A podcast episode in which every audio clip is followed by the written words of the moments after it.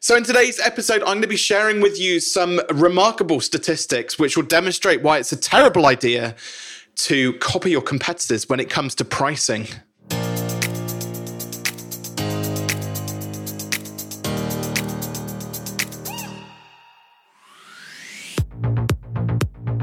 You're listening to the Fearless Business Podcast. You're in the best place to learn about how to grow a business, get more clients, and make more money without fears and limitations, all while having fun in the process. Robin Waite is the founder of Fearless Business, a business accelerator helping coaches, consultants, and freelancers double their income and more. Now, here's your host, Robin Waite. Welcome back, everybody. It is the next episode of the Fearless Business Podcast. I'm your host, Robin Waits.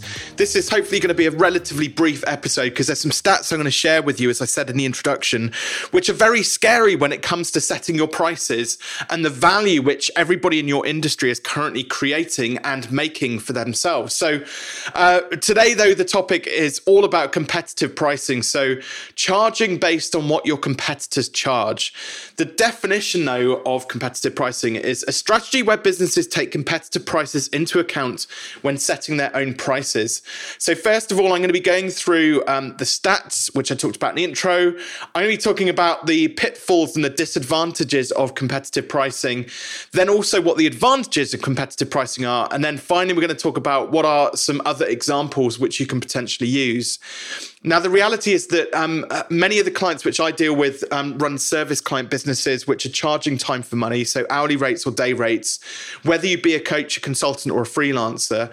Um, competitive pricing is generally used by physical product based businesses. So, um, you know, businesses that are selling things like um, Apple watches and Fitbits and cars and things like that, they tend to use competitive pricing. Competitive pricing actually is a really poor business model when it it comes to pricing out services. But I'm going to run through the statistics first, like I said that I was going to do. So, um, if you were to put 100 coaches in a room and each one of those or, or, or, combined those coaches would produce 100 pounds worth of value so think of this as the total amount of money that those 100 coaches earn when they sell their wares to their clients. Okay, so 100 coaches producing 100 pounds worth of value. Now you can tell, little hint here, I've rounded the numbers just to make it a little bit easier for us to break this down. But the stats are quite remarkable when, when I read them out. So out of those 100 coaches and 100 pounds worth of value, 10 of those coaches produce 60% of value. Okay, now that's quite shocking. Just 10% of the coaches in the room produce 60% of the overall turnover in an industry. And this isn't limited to just coaching businesses. This is actually pretty much any service client business. 10% of the bu- businesses out there pretty much pull off the majority of the income that's generated overall for that entire industry. It's quite remarkable. So 10 coaches produce 60% of the value, 60 pounds of value. 30 of those coaches in that room produce 30 pounds of value. And this is the really scary part. This means that those remaining 60 coaches only produce 10% or 10 pounds worth of the value out of that original 100 pounds. That is absolutely shocking. That means that 60% of most businesses are falling well below the average earnings in the entirety of the industry. I mean, it's just it's shocking, really. And the reality is that means that those 10 um, businesses that are pulling out most of the value are outpricing a majority of the market which they um, are competing within.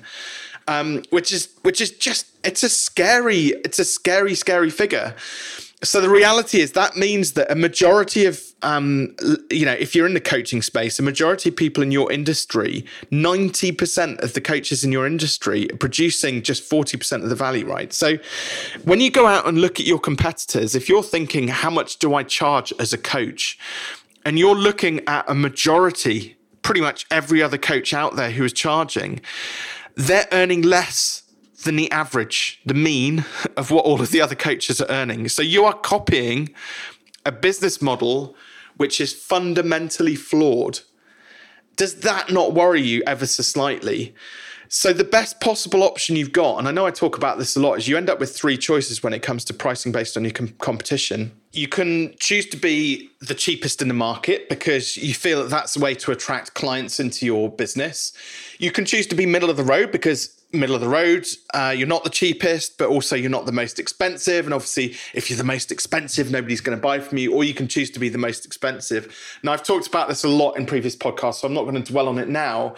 But the reality is, if you're um, operating in a, in a marketplace of let's let's pick an example. So let's say, for example, you are an e-commerce shop for tech and you sell things like Fitbits. Now, if you're competing against the likes of John Lewis and the various other electronics department stores out there that appear all over Google, and it's a heavily commoditized product like a Fitbit, where a lot of um, uh, shops are selling exactly the same product, the same version of the product, maybe maybe different variations on the color schemes and things. And essentially, the market is very, very price sensitive. So more often than not, people will shop around or put their uh, put the model number of the Fitbit they're looking for into a price comparison site. I think even Google has one of those. And then they'll get notified when the price drops below a certain point, and then people will buy it. But the reality is, when it comes to service based businesses, there aren't any of these sort of price comparisons websites out there. Most of it is done by people just sticking their finger in the air and kind of guessing essentially when it comes to um, pricing products. So you, you, it's just a really poor way to um, to to price your products. And um, you know, again, in previous episodes, I've talked about the dangers of discounting and things like that. But the reality is, like you you, what a lot of these um, big retailers do with prices is if you think about it, in that particular moment in time, when you see the price drop and you go to the shop to buy your Fitbit, the price you agree to pay at is, is that's the value which you get at that particular moment in time when you wanted the thing.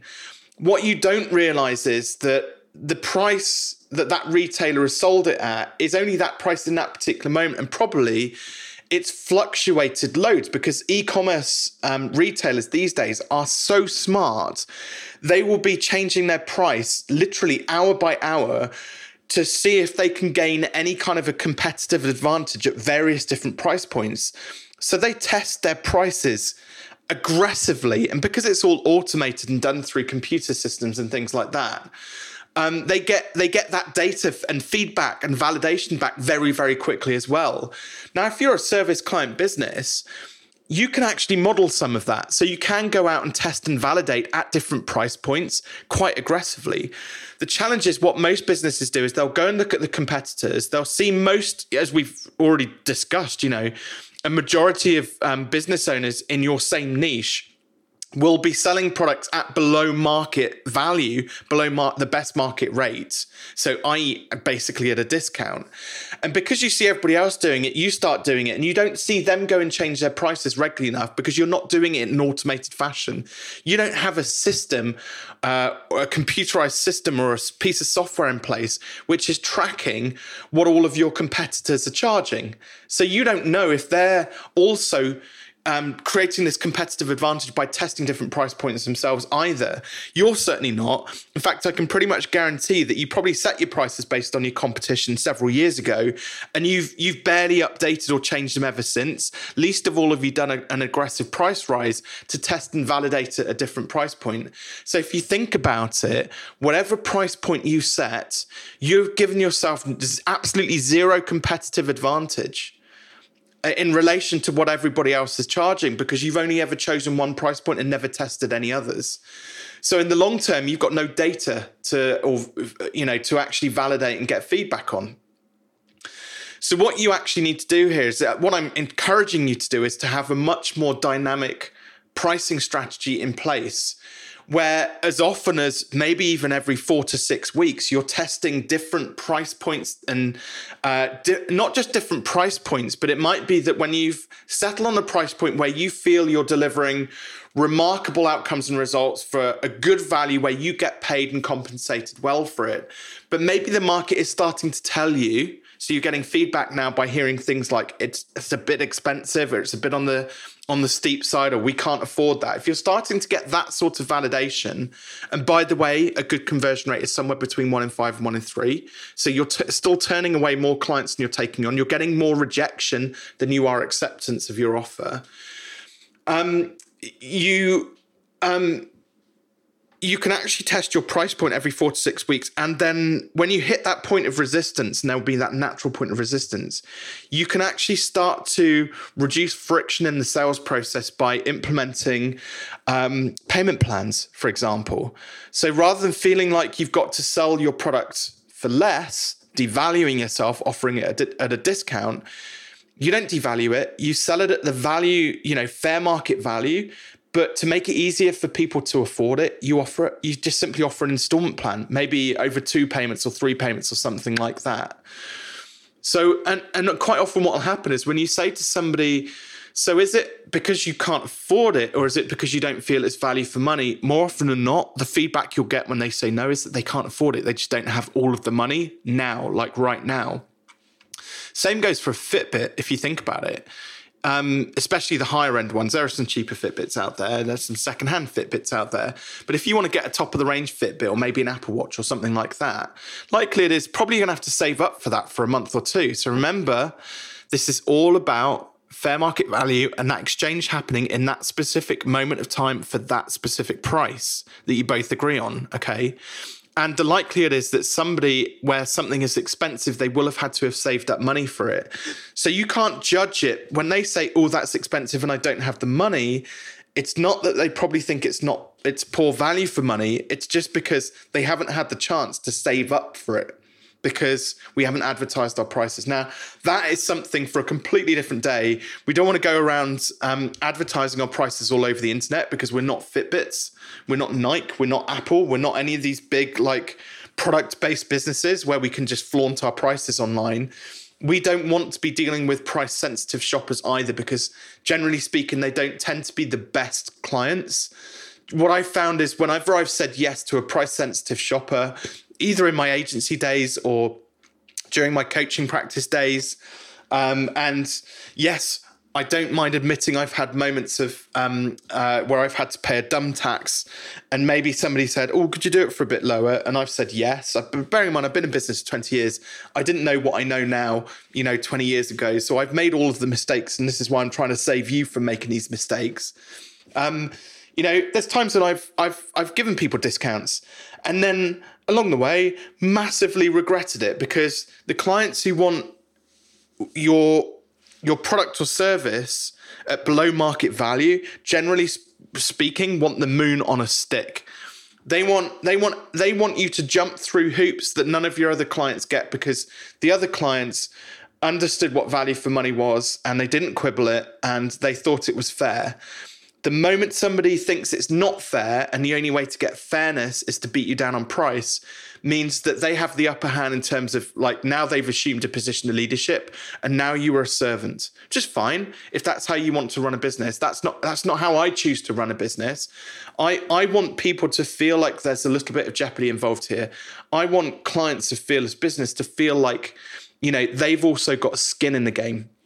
That's super super important.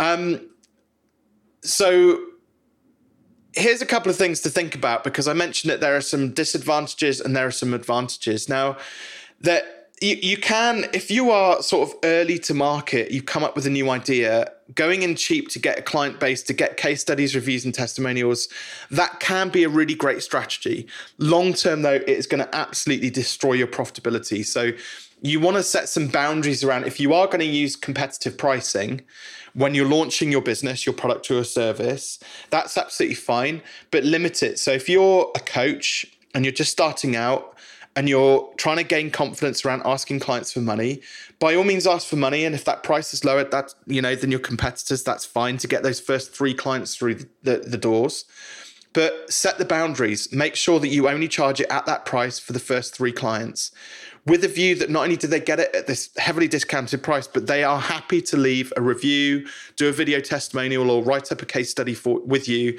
Um, so that it can help you to grow your business in the long run. Then, client number four, raise your prices to fair market value. and then clients like 10 plus, that's when you want to go above and beyond market value and start charging your worth like significantly more. Remember some of those stats which I gave you earlier on. Because you'll start to understand as you get better at delivering your coaching or your consulting or your freelance work to your clients, as you get better, you become more efficient at it you create better results and outcomes for your clients and you do it faster. So they're getting they're actually getting better value for money from you. And so why shouldn't you be able to when you add that much extra value to your customers why shouldn't you be able to charge them more money? Because ultimately like otherwise, you end up in something called the sales cycle of doom: sell, deliver, sell, deliver, sell, deliver, sell, deliver, and you're constantly like selling and constantly delivering, and you never kind of escape that, and you're never able to um, create long-term success, but either for you or your clients, because you're just too caught up in this like frenetic business of like selling and delivering all the time. So the only way to change that is if you charge more, now you've got more money and more time to deliver a better quality product or service to your clients, which produces more money on the back end because those clients are willing to pay more money. And the whole process slows down. The key thing is you've got more time to deliver a better quality product or service than your competitors are. And like the key thing here, I, don't know if I've probably, I probably haven't made myself clear, but um, the key thing here is that you don't just use one pricing strategy. You don't just use competitive pricing. You don't just use dynamic pricing. There is a point with dynamic pricing where you um, have got reached a natural point where supply and demand have kind of reached their equilibrium and you can't push it anymore. So that's the point when you actually fix it at that specific price point. So use a combination of competitive pricing and dynamic pricing, and you don't get caught up in the sales cycle of doom. Also, there'll be different external circumstances, external pressures on your business as well, which means that you're probably naturally going to have to change your prices at some point. Think about right now at the moment with um, everything that's going on in this world uh, over the last couple of years and specifically last couple of weeks you know the impact which that is having on the cost of living naturally the price of everything is going to go up. So you can't allow you can't just let your overheads increase and then not increase your prices okay? And like we've had a 5.4% inflation rate here um, you know over the last 12 months. And you know somebody proudly announced to me yes robin i've put my prices up by 5% i was like yeah good for you, but you're still 0.4% below the cost of living. like you're actually point you've you've made a loss of 0.4% by just going for 5%. You know, inflation does have a massive impact on um, you know, right the way through, not just on like, you know, consumer stuff where we buy loaves of bread and um, you know, heat our houses, it actually has this massive knock knock on impact in pretty much every business around the world. Cause like if your personal expenses go up, now you've got to earn more money. So you're like naturally your overheads have gone up and so yeah, et cetera, et cetera. Um, you need to test different price points. Don't just pick one price and stick with it. Test lots of different price points so that you know for sure where supply meets demand. Okay. And if you do that, if you're willing to experiment with your prices, you're going to have set yourself up for success because there'll be that time when you were thinking of charging a thousand pounds for something, and then you remember what this crazy idiot on the Fearless Business podcast, Robin said about doubling your prices, and you'll go 2K for it. And then somebody will say yes, and you'll go, oh my gosh, I can't believe how easy that was. Why didn't I do that last year? Okay. I know that because I've seen it happen. We've had 250 plus people come through the Fearless Business Accelerator. They all have the same reservations around increasing their prices. This is what we help people do. It is very much around confidence and mindset, but it's also very much about gathering real data and, and speaking to real people and pitching our products to um, ascertain like where that point of supply meets demand. And pretty much every time, we've been through this process with clients the price always ends up double or triple where you think the natural threshold whatever it is you're charging at the moment if you feel that's the natural natural threshold i can guarantee there is a world out there somewhere in the future where you're charging double or treble what you're currently charging okay just something to bear in mind. If you want to know more about this, um, please do. Um, uh, you know, happy to jump on a quick call we do a 30 minute diagnostic where we look at your prices and work out whether there is a natural um, point that you might be able to stimulate some more demand at a high price point. Um, the other thing which you could do as well, which would be super helpful, is um, go and grab hold of a copy of Take Your Shot on Amazon if you don't already have it. So, Take Your Shot is my book where I talk about um, productizing services and pricing. It's um, uh, one of the major principles, actually, which I've talked about in today's um, episode of the podcast, is covered in that book. Plus, you get the context of the whole story in the book as well. Um, so do go and grab a copy of Take Your Shot and and let us know how you go with that. If there's anything which you want us to cover on the podcast as well, like by all means just drop me an email. I'm always happy to take topics and questions and things like that and get feedback from you listeners because um, it massively helps us understand exactly what it is that you're struggling with in your business. Um, uh, maybe share some successes if you've listened to an episode and you think, oh, yes, I tried that and it worked. I can't believe it. Um, we'd love to hear about that as well. So success stories too. For now, though, um, I'm gonna I'm gonna hang up my microphone and my headphones uh, and sign off for this episode of the Fearless Business Podcast. And I'll see you for the next episode.